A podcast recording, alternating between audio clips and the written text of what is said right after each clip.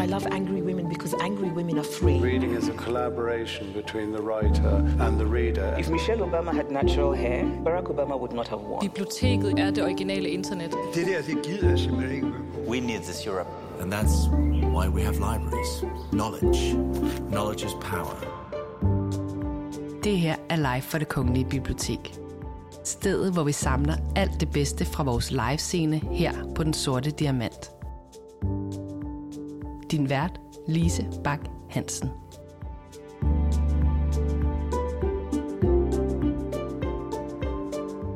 Den amerikanske drøm bør omdøbes til den nordiske drøm. I hvert fald, hvis man spørger en af Nordens største erhvervsfolk og mest succesfulde entreprenør, norske Peter Stordalen. Han var nemlig gæst på International Forfatterscene i efteråret 22, hvor han var i samtale med chefredaktør på Berlingske, Mette Østergaard, og de talte om hans bøger Endelig mandag og Apollo-metoden. Det er i de stærke velfærdsstater med gratis uddannelse og den store sociale mobilitet, der er potentialet. Men hvorfor er der ikke mere nordisk samarbejde, spørger han, når nu fordelene er så åbenlyse. Han skriver i sin bog Endelig mandag, min generations milliardærer har simpelthen høstet frugten fra de frø, der blev sået, da man begyndte at opbygge velfærdsstaten efter krigen. Hele samtalen er en fornøjelse at lytte til, og du skal glæde dig til at høre Peter Stordalens energi og passion, som bare brager ud over scenekanten.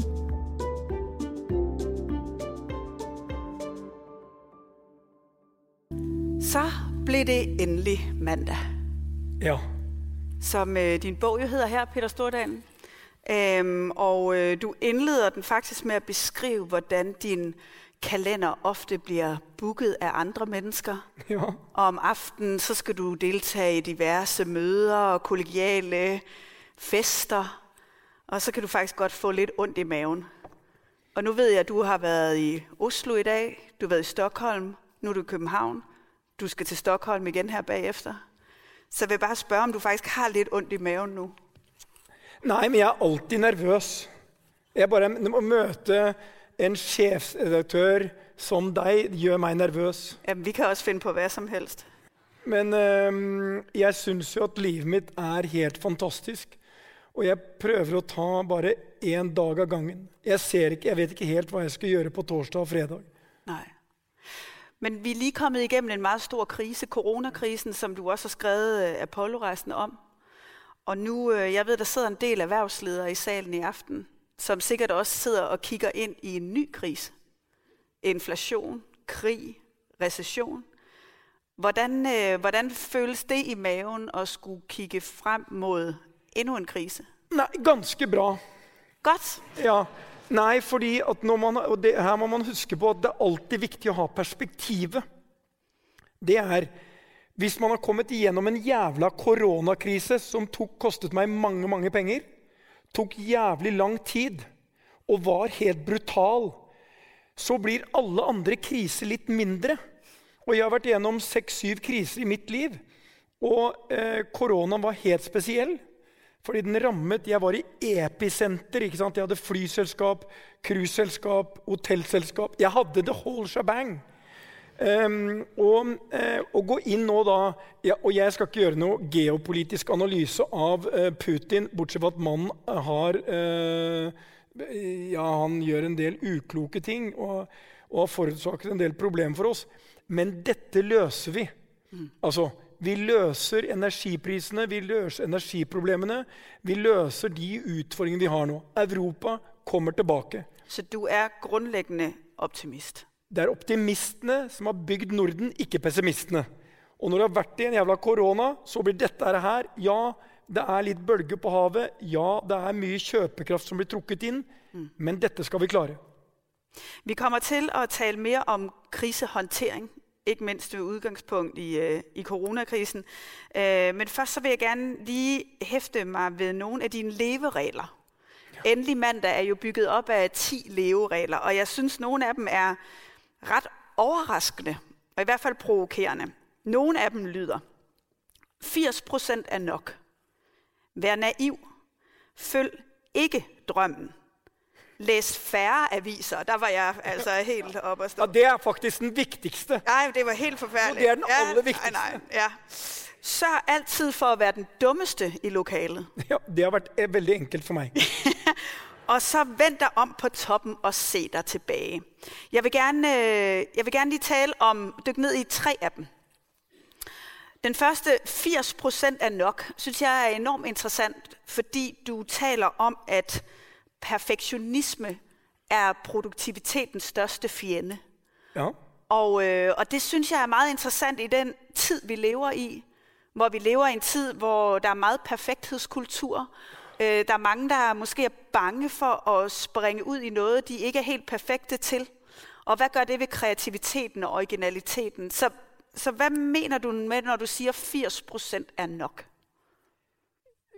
Det begynner egentlig med at jeg har forsøkt å fortelle mine barn at dere går ikke på skolen for å få best mulig karakterer. Dere går der for å utvikle karakter, altså for å få verdier. Um, og livet handler ikke om å få en sekser, altså toppkarakter, i noen fag. Det handler om å lære å bli glad i noe. Og jeg har sett for mange gründere, for mange mennesker, som venter bare på at det skal bli helt perfekt før de lanserer. Eh, Og jeg tror aldri på det. Ingenting i mitt liv har vært perfekt. Allikevel så syns jeg at livet mitt, med unntak av akkurat øh, de to jævla koronaårene, så syns jeg livet mitt har vært et eventyr. Det, ble perfekt. Det er langt fra et perfekt liv. Men tenk alt verden har gått glipp av fordi noen ikke realiserte noe, for de venta på at det skulle bli så jævla perfekt. Og jeg er lei av alt det der at det er, det er fra Når du er på her også, så tegnes det en perfekt verden. Vi er jo mer opptatt av hvordan ting ser ut. Når du, jeg ser folk sitte på restaurantene våre og tar bilde av mat. tar bilde av altså, De er der for å spise og drikke. De, de, de, sånn- og det er, ja, men det er, Vi lever i en verden hvor alt skal leves gjennom det. Det, er liksom, det som ikke er her, har ikke skjedd. Og det, jeg, er lei, jeg er lei av alt det derre som og det, det, det, er ikke bare med bedrifter, men veldig mange og det er veldig mange som påpeker når de investerer også ja, men det der der, det må du se mer på. Hvorfor det? Kom igjen! Rull det ut! Gjør det! Gjør feil! Reis deg igjen! Korriger! Gå videre!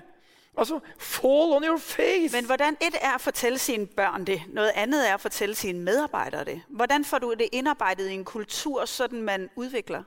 Fordi du må ha en kultur der det er lov til å feile. Og lederne må være stolt av feilene sine. Jeg skal ta en dansk feil. Kammer. Første gang hvor jeg gikk inn i Danmark, så gikk jeg inn med stort mot. Og jeg tapte én milliard.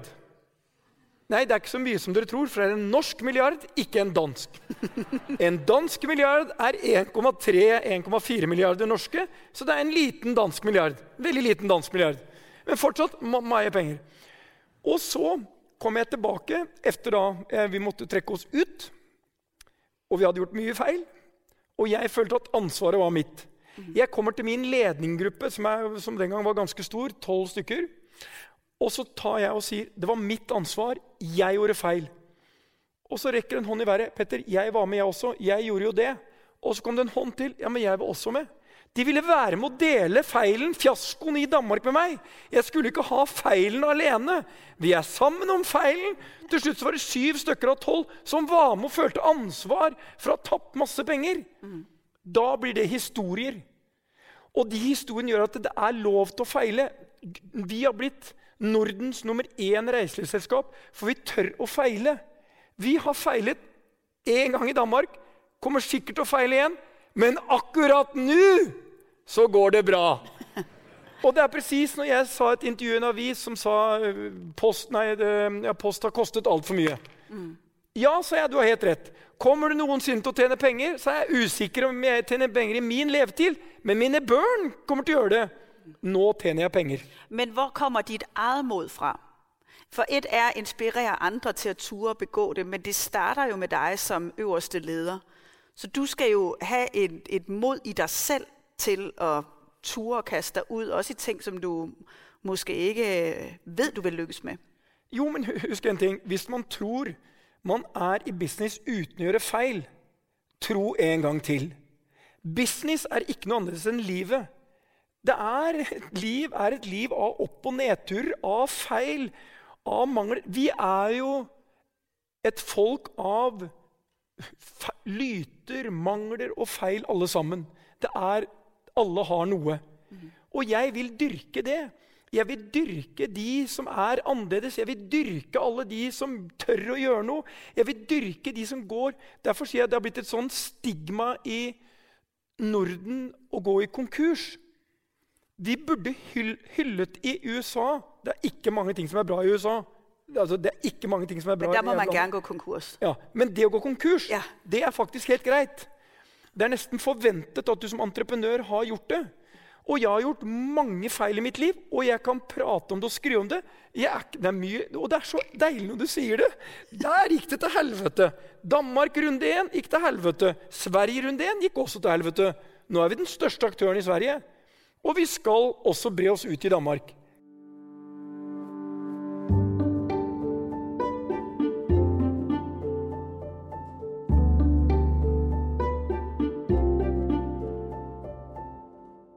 Er vi jo på det kongelige bibliotek i Danmark. det er veldig fint. Ja, det er meget fint. Øhm, Jeg burde ikke sagt jeg er egentlig eh, ikke royalist. Nei. men det tror jeg heller ikke, man behøver å være for trods alt å, øh, at være på det Det er en kongelige hemmelighet. Ja. En hemmelighet. Men, øh, men, men grunnen til, at jeg nævner det, det er jo, at øh, du beskriver også i bogen, hvordan øh, hvis man virkelig vil frem i verden, og man vil være en af de tjekkede og cool og så videre, så skal man måske gå tech-vejen og Google og alt muligt andet. Man skal i hvert fald ikke beskæftige sig med forlagsbranchen. Nei. Så det gjorde du. Ja, men det var jo ikke fordi jeg trodde jeg skulle bli rik på det. Men, Nej. men Men hvorfor vil, du, hvorfor vil du gerne gå inn i forlagsbransjen? Hvorfor vil du gerne skrive bøger? Hva skulle, hva skulle de bøger give? men jeg skrev jo ikke bøker for å tjene penger. Altså, Mange lager jo bøker for å tjene penger. Jeg gjorde ikke det. Jeg skrev min første bok, 'Min hemmelighet', fordi jeg ville fortelle en historie om at det livet dere har sett, som dere tenkte var perfekt, det var ikke perfekt. Min første kone var syk. Eller min andre kone, faen. En, for, en for, for, Nummer to. kone. Ja. Ja, men det er, jeg, er, jeg har et veldig godt forhold til alle mine ekser, og de hjelper meg stadig. Men så, og jeg ville berette det, og så er det sånn Noen venner til meg de kom da og øh, hadde, sa at vi vil utgi den boken, min, som ble min første bok. Og så hadde vi eh, middag, og da sitter vi på middag nummer to, og de snakker om dette jævla forlaget de skal lage. Og jeg sier vi kan ikke ha middag hvor jeg sitter her og deler med mine råd uten at jeg er med og eier noe av forlaget deres. som ikke er startet. Og så sier de ja, men de, hadde, de trodde de skulle gjøre så masse. Så jeg jeg må være med på det her, så vi kan snakke om det alle tre. så vi har noe felles. Og da sa de ja. Og så sa jeg ja, da må jeg kjøpe meg inn. Og da eh, sa, foreslo jeg at nå skriver alle et tall på et papir eh, som de bretter sammen og legger ned, hva de mener forlaget er verdt, altså mange penger, for da vet vi hvor mye jeg skal betale for å kjøpe 50% Og det syns de var en veldig god idé. De skrev sine og la de ned, og jeg skrev mitt. Og så spør jeg hvem skal åpne først. Og de sa det gjør du. Og jeg åpnet, og jeg viste mitt tall, og de sa De tok papiren sine sånn. Vi tar ditt tall, Petter. Og det var Det kunne de godt se kunne være en utmerket forretning. Og så ble det et stort forlag. Der også, så, og la oss være ærlige, forlagsbransjen er superkonservativ. Altså, den er ultrakonservativ. I Norge Jeg vet ikke åssen det er i Sverige. Litt av det samme. Danmark kanskje litt av det samme. Dette er folk som har arvet det er omtrent siden Gutenberg liksom, har disse operert.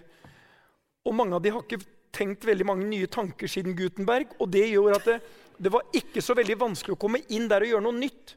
Det vi gjorde, som mange kritiserte oss for, det var Jeg sa jeg, jeg kan jo ingenting om forlag. Ja, hva skal dere utgi? Og jeg sa vi skal utgi de bøkene som selger mye. Det er veldig meget, meget, kon, meget kontroversielt. Ja, det er kontroversielt. Og det betyr vi satset på krim. Ja. Vi satset, eller sånn, og vi satset på alt det som solgte mye. Altså, Vi ble fort Norges største på krim. Vi fikk med Jørn Lier Horst, Norges mestselgende forfatter. Og dette skjedde bare ved at vi sa vi har en ny idé. Vi tok børs med katedral. Eller hva heter det? Katedral? Zoom. Jeg var børs, og så var det noen som var katedral. Vi hadde kanskje ikke så mange katedral, men noen hadde vi kanskje.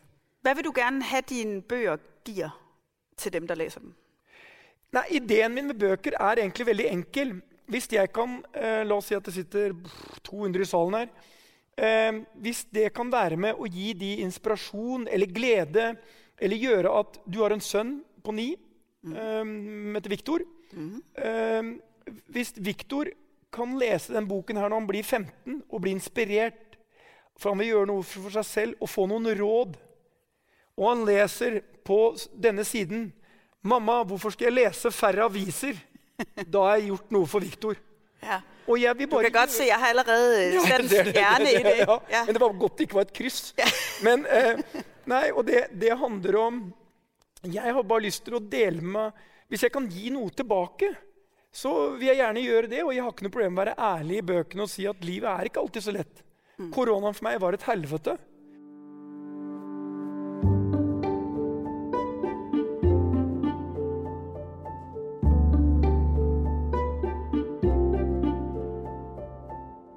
Jeg gætter på, at da du har siddet i forlagsbranchen, så er der også øh, situationer, hvor du har været den dummeste i lokalet. Ja.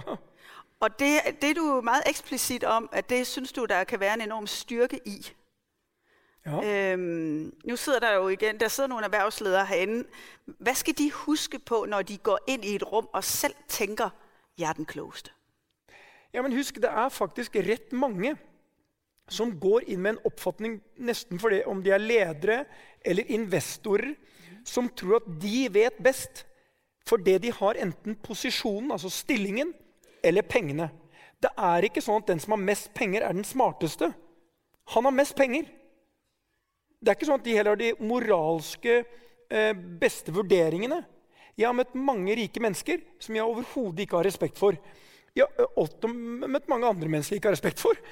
Men hele ideen med å være naiv er jeg tror jeg kan lære noe av de fleste.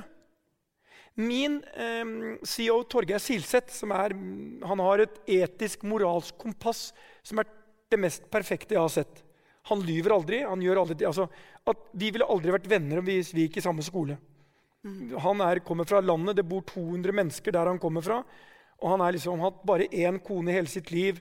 Det er liksom, det er veldig orden på ham. Han drikker aldri for meg, han blir aldri sen på fest. I er meget kommer- Ja, veldig Det forskjellig. det et Han går alltid i uh, kostyme eller dress og pen. Men det, altså, han har liksom det derre eh, Det med penger og eh, Hvor faen var det du spurte om nå? Jeg går. Jeg, jeg spurgte om, hvordan- man, når, man, når man tror, man er den Ja, naiv, ja. man Nei, og det, i. Torgeirs styrke, min styrke er når vi går inn, så tror ikke vi at vi vet best. Det er lett som leder eller hvis du har en posisjon og tro at du sitter med svarene og tro at du har de beste innspillene. Hvis du åpner for at du faktisk går inn i et rom og tenker her møter jeg mange jævlig bra mennesker som kan tenke mange tanker, som er annerledes enn mine tanker. Og jeg tror genuint på at mange tanker gir et mangfold og leder til bedre ideer. Det er følgende fenomen. Hvis du ser i en masse selskaper, så er basically ervervslivet ledet av menn som er over 50 i mørk dress og hvit skjorte. Og noen med slips fortsatt. Det er ervervslivet. Jeg tror ikke at de mennene som er ganske like, ser ganske like ut, har gått på ganske like skoler, tenker ganske ulike tanker. Og jeg tror de tenker på at de selv, hvis de har gått på de rette skolene, også er litt smartere og hevet litt over de andre. Og det, der er jo riktig svært i den situasjonen. ja unnskyld. Nei? det er jo så å få de meninger frem, der er i lokalet. Du beskriver også øh, det, du kalder Mount Stupid, som jeg tror mange av os øh, har sett utfolde seg. Netop at dem, der tror, de er øverst på bjerget og taler høyest, og også får rett. Og det er jo sånn. Men, men det, det handler om her, er jo øh, å få flere stemmer i spil. Og hvordan sikrer man det, når man kommer ind i et lokale, at man er sikker på, at man faktisk får alle ideene frem?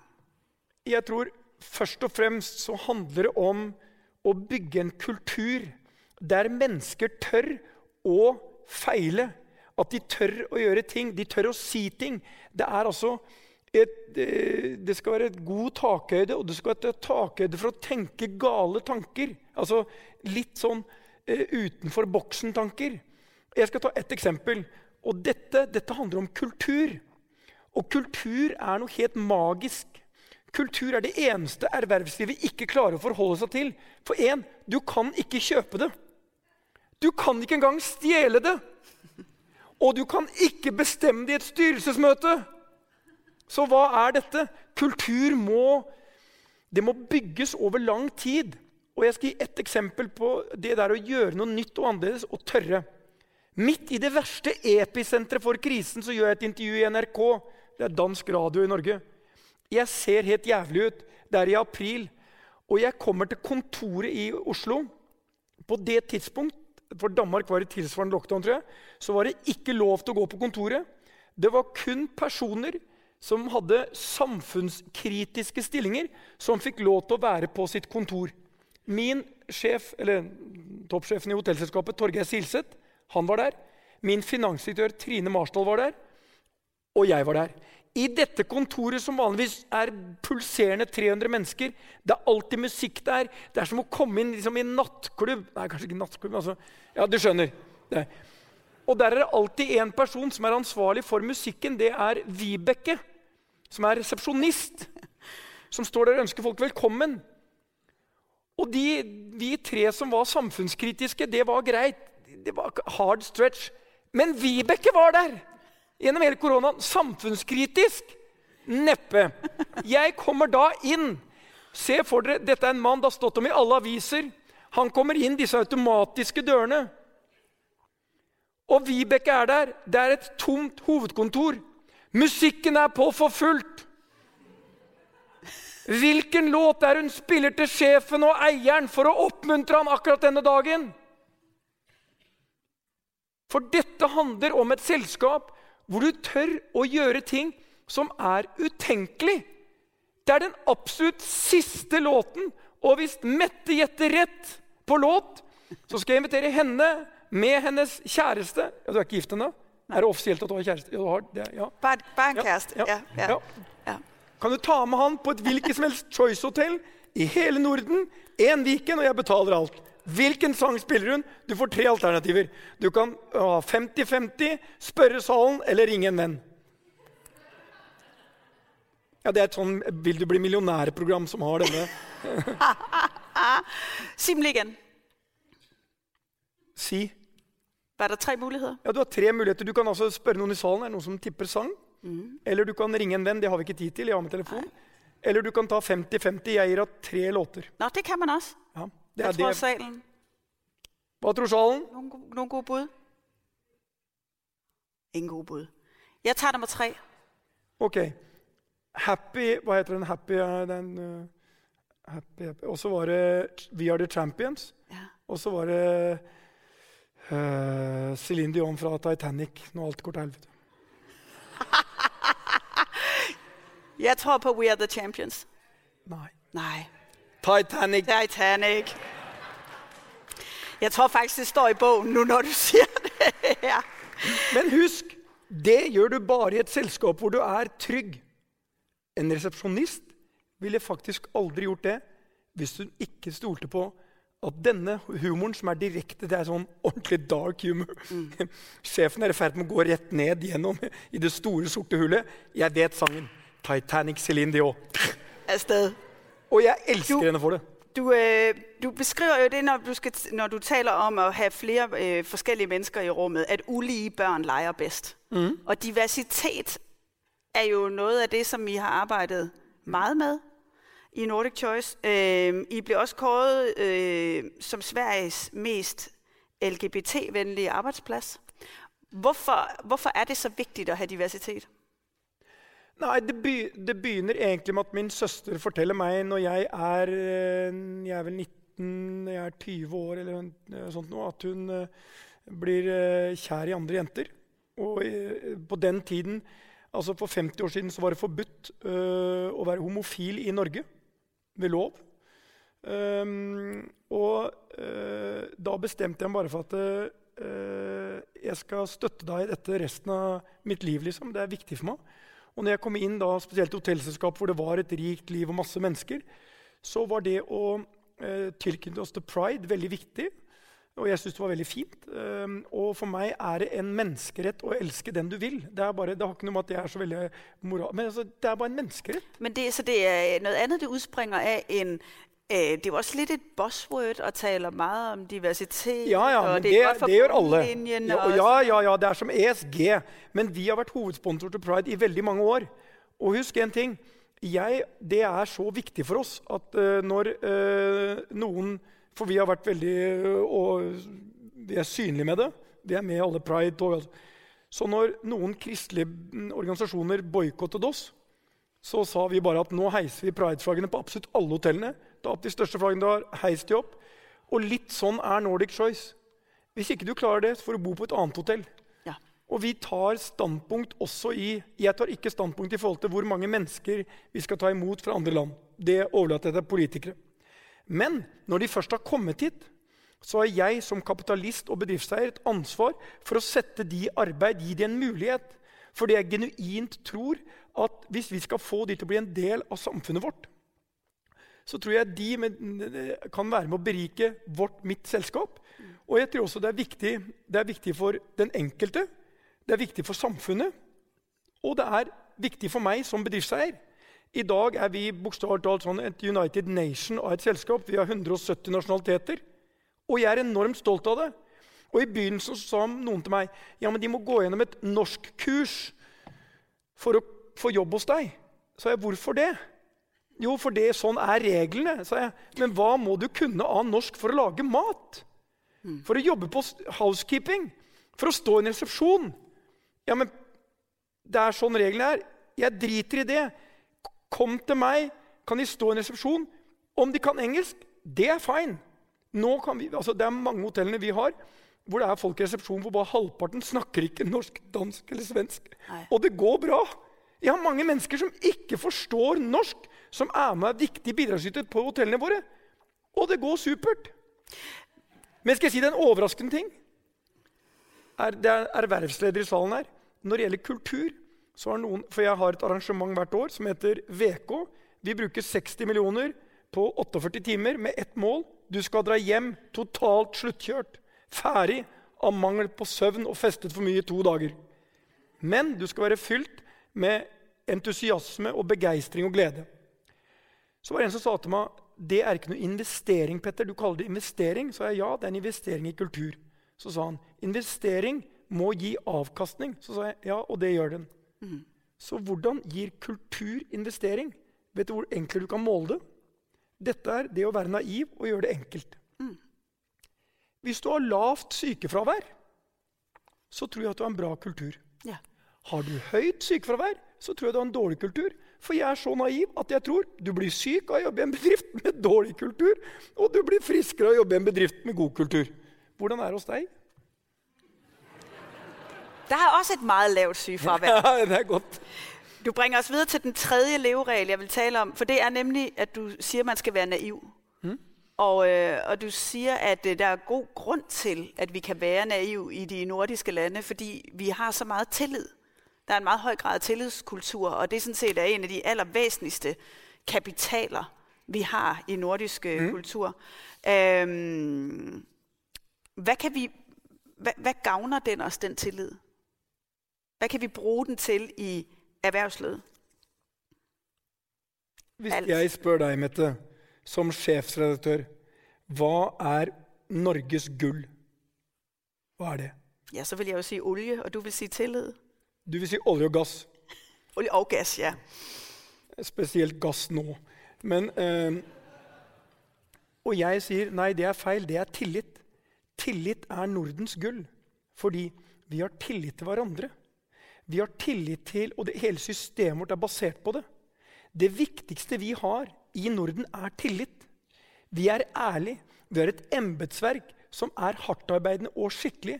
Vi har ærlige politikere. Vi har lav korrupsjon.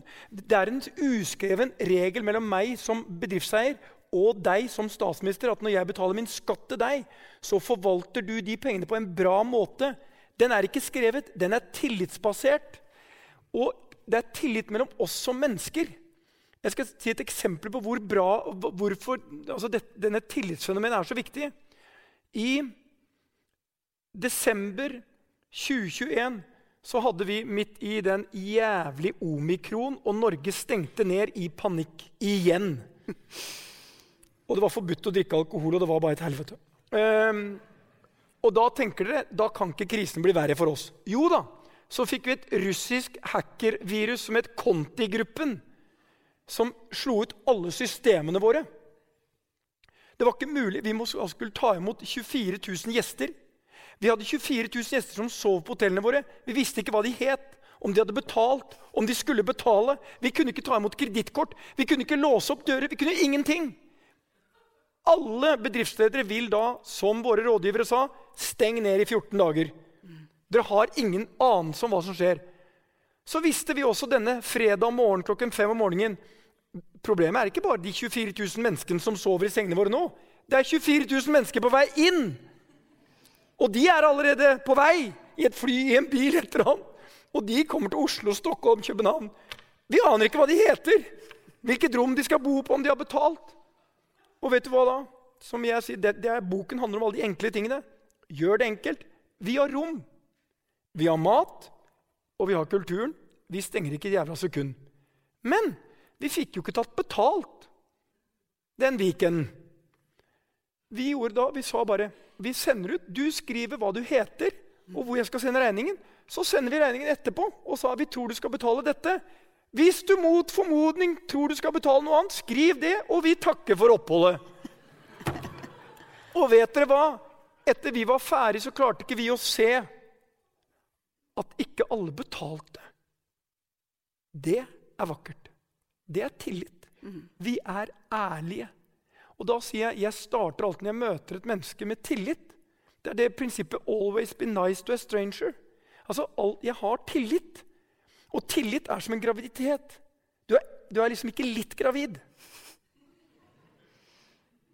Nei, nei, nei. nei, nei og det er, det er, litt sånn binært. Du har liksom ikke 70% tillit. Du kan ikke begynne med å ha litt tillit. da. Jeg har tillit, og jeg gir deg rom. Det er jo også, og Den tillid den foregår mellom mennesker, den foregår mellom forretninger. Den foregår også i vores forhold til staten. Mm -hmm. Øhm, fordi du, du skriver også meget om, hvordan øh, staten er det sikkerhedsnet i, øh, i de nordiske lande, som sådan set gør, at vi bliver nogle af verdens lykkeligste folk, øh, og at vi har mulighed for at, at drive forretning på en helt anden måde, end, øh, end man har i udlandet. Du vil gerne omdømme, omdøbe den amerikanske drøm til den nordiske drøm. Ja. Og hvorfor er det, du synes, at staten er så fantastisk, og det også er fantastisk at betale skat? Ja, jeg har fått veldig mange rike mennesker som ikke liker meg fordi jeg sier at uh, man skal betale sin skatt med glede. Uh, men sannheten om skatt i de nordiske landene La oss ta Norge, Sverige og Danmark. Og Norge og Sverige kan jeg ganske godt. Jeg tror jeg har omtrent samme system i Danmark. Så betaler jeg omtrent av mitt overskudd i bedriften 21-22-23% i de nordiske landene. Hvis jeg tar utbytte, så betaler jeg 30-32 Begge deler er rimelige. Og det er ikke slik som vi tror, at hvis du er i USA, så betaler du mye mindre skatt. Er du i New York, så betaler du mer skatt. Det er bare, har en, man har en en oppfatning av det. Og sannheten er skatt er sivilisasjonens kostnad. Det er det som finansierer velferdsstaten. Det er det som gjør at jeg kunne bygge en fantastisk virksomhet. Det er det som gjør at mennesker er trygge. Og vi har et embetsverk, vi har et system som fungerer. Og vet du hva som er det vakre i dette? I USA, når de bytter president fra demokrat til republikaner, så bytter de ut hele embetsverket. I de nordiske landene så er det som et tog det er altså, Skinnegangen er embetsverket. Toget oppi der sitter politikerne. Vi har hatt i Norge finansminister fra ytterste venstre. Mange rike mennesker var meget, meget, meget bekymret. Hva skjer nå? Ingenting! Du flytter ikke på Finansdepartementet i Norge på fire år. Så hadde vi en fra ytre høyre. Da var noen bekymret også. De gjorde akkurat like mye, altså svært lite. Fordi det er embetsverket som legger skinnegangen, langsiktigheten, tryggheten. Vi, burde, vi hyller jo politikere, og de er på Vi burde hyllet embetsverket vårt. Systemet vårt, velferdsstaten vår. Vi er per definisjon det beste stedet i verden å leve. Finnene har vært på toppen nå to år, to ganger, over verdens lykkeligste mennesker. Finnene! Altså, Danskene har vært der også, dere har vært der, og nordmenn har vært oppe der. Svenskene har ikke vært helt oppe. Men på alle indekser som, som kommer ut, de mest effektive, minst korrupsjon, alt, der er de nordiske landene. Tenk på det! Det er ikke bare, altså, Jeg satt på Columbia University. Jeg var kommet inn der ved et ulykke. Så var Jeffrey Sachs der. Han sa det første gangen for mange år siden. Han sa 'Look to Scandinavia', sa han. Og jeg kjente jeg fikk gåsehud. Det er meg! Hva er så bra med det? Så forklarte han det. Og det, det er sånn Vi ser ikke. Det er som luften. Vi tar for en selvfølge. De gangene vi kritiserer, så er det de gangene det skjer noe galt. Så glemmer vi å hylle dem for Vi, jo, vi, jo, det, vi, vi lever i, et, i, en del av verden hvor du faktisk kan gå ut. Alle her sånn. Det spiller ikke så stor rolle til en viss grad, men altså det store bildet, hva dine foreldre har gjort. Du kan bli lege. Du kan bli ingeniør, du kan bli advokat. Det kan du faen ikke i USA! Og det er det, Jeg elsker det. Jeg vil forsvare det med alt jeg har. Og jeg vil at kapitalismen skal få en mye mer sånn bærekraftig ansikt og tenke på at de har et ansvar som går ut over min hotelltrapp. Men dem, der kritiserer den meget høye skatt eller den meget store stat, vil jo si at det tilbakeholder noe potensial. Fra jeg begynte i business, og sikkert generasjoner før meg, så har basically rike mennesker alltid klaget på skatt. Jeg tror det er sånn jeg tror alt, altså, fra, jeg, jeg, hørte det fra første gang jeg kom i business. Ja. Skatten i Norge altfor høy. Jeg begynte nesten å tro på det selv. Den er høy. Men når jeg satte meg inn i det Nei, den er rimelig. Og når vi fikk skattereformen, den er veldig rimelig. Altså i rimelighetsform, Den er fornuftig. Og det er, husk at vi må jo finansiere alle godene som gjør at jeg har ansatte. Når de blir permittert under koronaen, så har vi et system, en, en stat, som tar vare på dem. Når den danske regjeringen bestemmer seg for vi skal hjelpe ervervslivet gjennom krisen Når vi har dette, det er jo, det er jo finansiert av oss. Av alle oss. Skatt er noe som finansierer velferdsstaten. Det, det gjør at du kan bli syk. Ikke minst, ta USA det landet som Ja, det er mye galt der, men hvis du, la oss si at du blir gravid igjen. Du kan være trygg på at du får permisjon, din mann får permisjon. I USA du har et kvarters permisjon. Nei, du har kanskje fem dager, da. Men, men, altså, men vi har et system som jeg sier, vi, må, vi, kan, vi kan, gjøre det bedre. Men ikke, ikke kritiser bare for å kritisere. Se alt som er bra.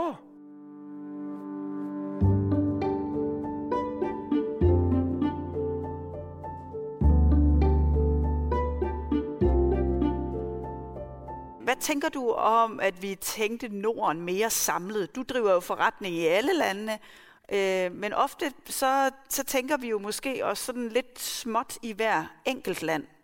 Er der mer potentiale i Ja, ja enormt. Altså, jeg har jo sagt mange ting som jeg ikke skulle sagt. Og det, det, det, altså, vi har blitt boikottet av mange i hotellselskapet. Jeg har snakket om skatt. Det er, så, det, er, det er, verre enn korona for visse ervervsledere. Altså det er, det er som, for du skal som ervervsleder bare si at skatten er for høy. Noe den ikke er. Skatten er fair. Slutt å mas. Det har ikke vært noe begrensning i de nordiske landene for den veksten, BNP-utviklingen, velstandsøkningen vi har hatt. Skatt. Det er én ting. Tema nummer to er mer integrert Norden, som jeg har, har snakket om. Og ved et uhell i en debatt i Sverige på noe som heter Almdalsvekkan Det er Bornholm, har dere noe av det samme? Ja, med. Så sier jeg, tenk hvilken nasjon Sverige og Norge hadde vært som en union. Svenskene syntes jo dette var ganske interessant. Og der hadde vi en interessant diskusjon rundt det.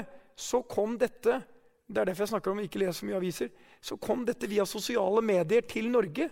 Altså, Hell broke, break loose. Altså, det var helvete. Petter vil gi bort Petter vil gi bort alle pengene sine. Først mente de at jeg var eh, blitt sånn muslim fordi at jeg hadde støttet da, integrering av disse stakkarene som kommer fra Afghanistan. Så mente de at jeg var homofil fordi jeg var hovedsponsor til Pride. Og så skulle jeg gi bort oljepengene våre til svenskene. Altså det ble liksom... Det, jeg burde fått jeg burde fått eh, betalt av psykiatrien for all den aggresjonen eh, som kom ut der sånn, i disse nettrollene. Den, den, den, de fikk liksom utløp for alt hat de hadde. Og jeg syns det er fantastisk. men, it. Men så sånn- men tenk, tenk altså, det, vi, det vi må tenke på Hvis du tar med Finland, da, vi må ta med Finland, så er det 25 millioner mennesker. Vi er de flinkeste til å bruke i bruk ny teknologi. Vi er de mest produktive. Husk det. Vi er de mest produktive i verden. Vi er, har tillit til hverandre. Vi er ærlige. Vi har alt 25 millioner mennesker. Vi kunne nesten få plass blant G20-landene. Vi ville vært en maktfaktor i Europa med en fantastisk økonomi. Vi bør, vi bør ikke noen union, men vi kunne samarbeidet mer. Et mini-EU et mini liksom, Tenk hvilken kraft det er i å samarbeide mer. Og vi er i dag, Norge og Sverige da, de er sine største økonomiske samarbeidspartnere. Selv om mange ikke vet det. Vi prater lite om det på skolen. Vi prater lite om det nordiske. Vi skulle hatt mye mer av det. Det er et enormt potensial i de 25 millioner mennesker. Og jeg sier sånn, Vi har samme kultur, vi har samme forståelse. Vi forstår hverandre nesten alltid. Altså, ja, Finland. Du har du... Nu har du, øh, du er jo hoteller i Danmark, du har et rejseselskab. Øh, er der noget, der er specielt irriterende ved at drive forretning i Danmark? Nei, dansker er jævlig tøffe i business. Altså, de er, de er, altså, dansker er eh, Men nei, det er, ikke, det er, det er bare en eh, glede å, å drive Og jeg har tapt mange penger her, så Men eh, penger er ikke alt. Det lærte jeg under pandemien. Eh, eh, det, var faktisk ikke det verste at jeg tapte noen milliarder. Det, det lever man godt med. Men, eh, men det er Ikke noen millioner, noen milliarder. ja. Nei, altså Taper du 300 millioner i måneden i cash burn, så blir jo det fort noen milliarder når du bare vet at det holdt på i 18 måneder. Og så kom omikron, som kosta 600 millioner til. Men, eh, det, men det, var, det som er det sentrale her, er, er liksom hele, det med, hele ideen rundt eh, å komme inn i et nytt land. Det er å forstå at kulturen er litt annerledes, det jobbes på litt annen måte. Og når jeg fikk mulighet til å bygge post, jeg tenkte dette skal jeg bare gjøre. Det er bare en jævla opportunity. Så var det noen som sa ja, men det er feil beliggenhet. Ja, ja, ja. Men Danske Bank bygger i bakgården min. Det er fett. Det kommer en sånn svær uh, sykkelvei her. Bare vent fem år. Kommer til å være midt i sentralbanestasjonen, tivoli, altså røde pølser, Danske Banks hovedkontor, uterestaurant, bakeri. Jeg Har et fantastisk bakeri nå. Åtte ansatte. Ante ikke at jeg hadde det engang. Jævla fantastiske sånne chocolate cookies. Ja, neste. Jeg kan anbefale det. Ned på Villa.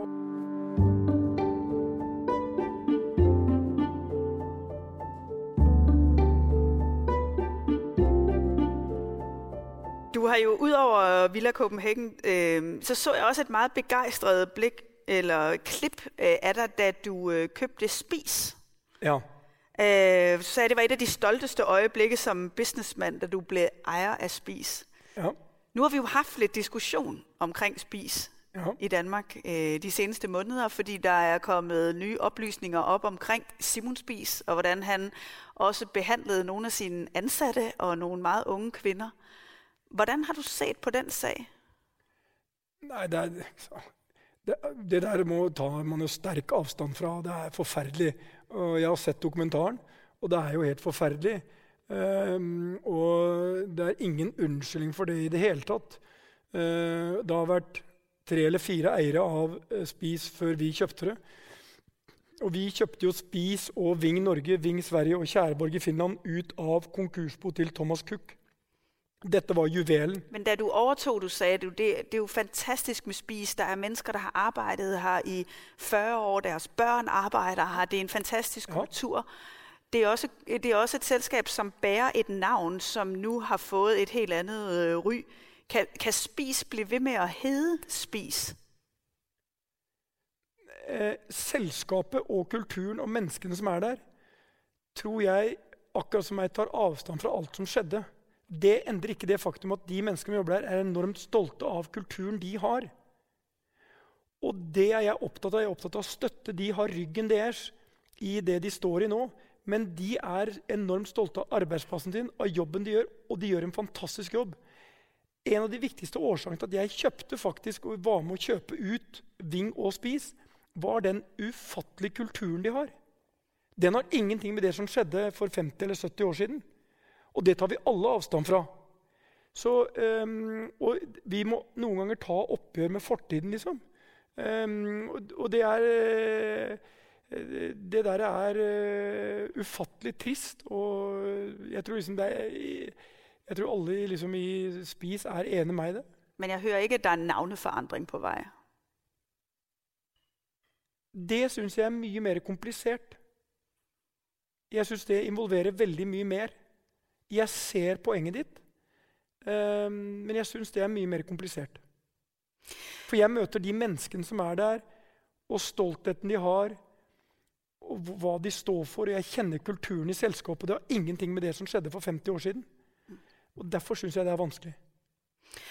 Nu har du, øh, det var jo en mediestorm, kan man sige, øh, her i Danmark. Nu har du lige selv fortalt, hvordan du selv havnede i en tidligere, og du fortæller også i bogen i øh, Apollo-metoden, hvordan under corona, at du også oplevede et ekstremt stort pres for, hvordan du blev beskrevet i medierne. Hvordan, øh, hvordan håndterer du det ydre pres, som kommer, og som du sandsynligvis også i nogle tilfælde vil synes er uretfærdigt på en måde, på et tidspunkt, hvor du forsøger at redde alt, hvad du kan? Jeg leste færre aviser.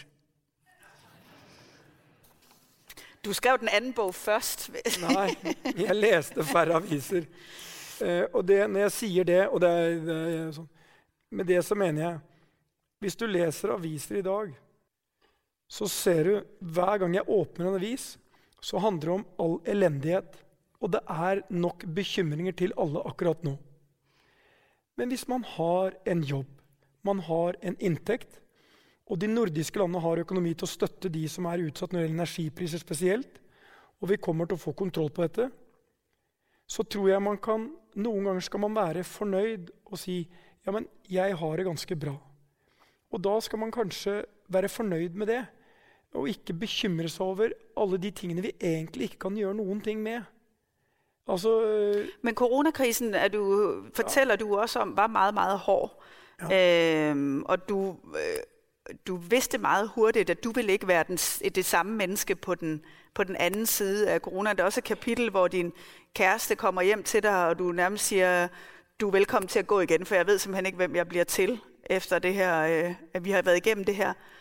Så, så, øh, så hvem, hvem, hvem er du, når du står i de der meget voldsomme kriser, i hvert fald i coronakrisen? Det som var altså,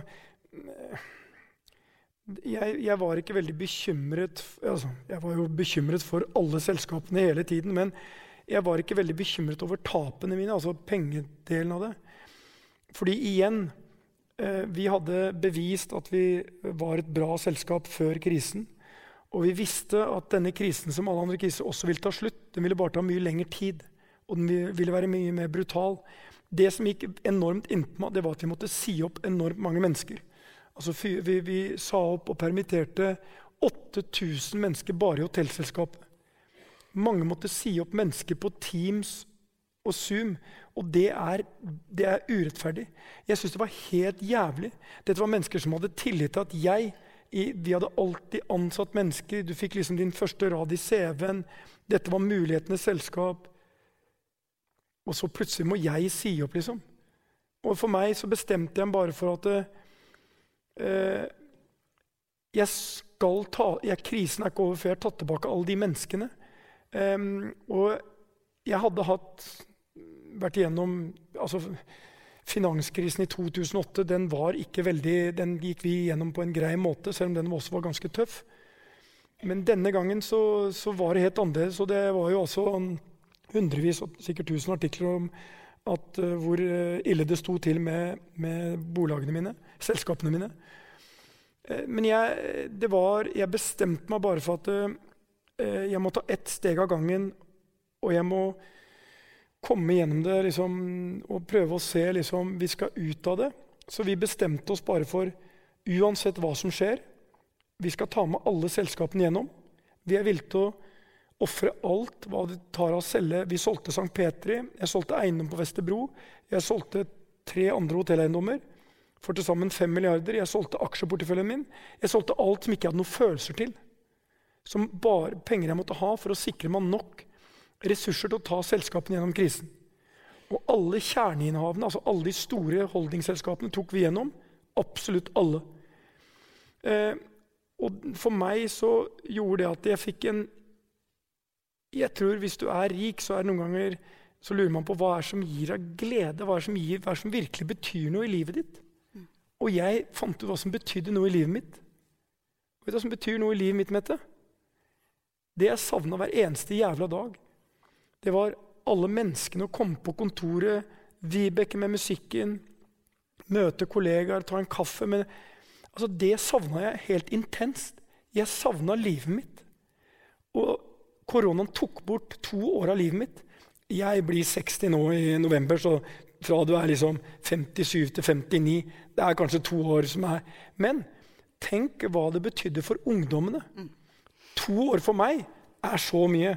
To år for min sønn, som var 24 til 26, er så mye.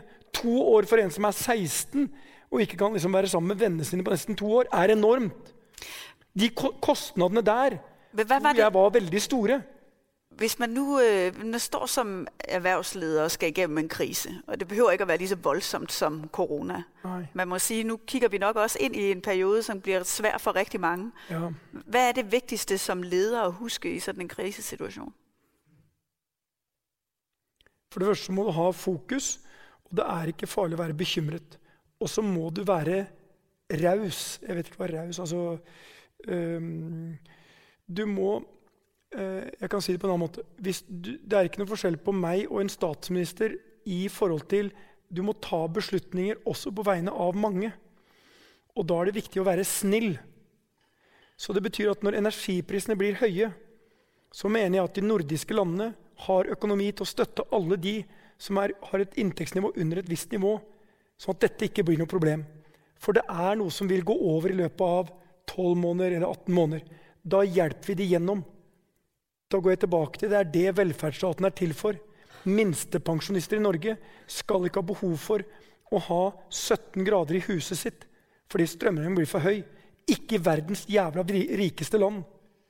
Det er som når kirken i Norge skrur ned temperaturen på bryllup, begravelser og søndagsmøter til 18 grader og ber folk ta Altså, Hva er det i verdens rikeste land? Gi Kirken nok penger og Jeg er agnostiker, så jeg, går ikke engang i kirken. Men altså, gi de for Guds skyld nok penger til at folk kan komme der i bryllup og begravelser. Og, øh. Men vi har vel et felles ansvar for å håndtere krisen? Jo, men vi har en, vi har, de nordiske landene har usedvanlig sterk økonomi. Vi har råd til å ta de som trenger det mest, og hjelpe de gjennom krisen. Og det er for meg noe som er viktig. Vi må ta de som setter nederst ved bordenden, og hjelpe de. Jeg trenger faen ikke noe strømstøtte eller hjelp, men de trenger hjelp, og da skal vi hjelpe de. Det er noe av det jeg vil at skal være den nordiske modellen. Det er den skandinaviske modellen, og det er det vi skal gjøre. Du sa du hadde vært uh, i Canada sa du, du hadde sett mennesker ligge Nei, det var kanskje hun andre enn Elise. Men det var sånn, når du ser, jeg, jeg vil at vi skal ta vare på Hjelpe hverandre. Og da må staten inn.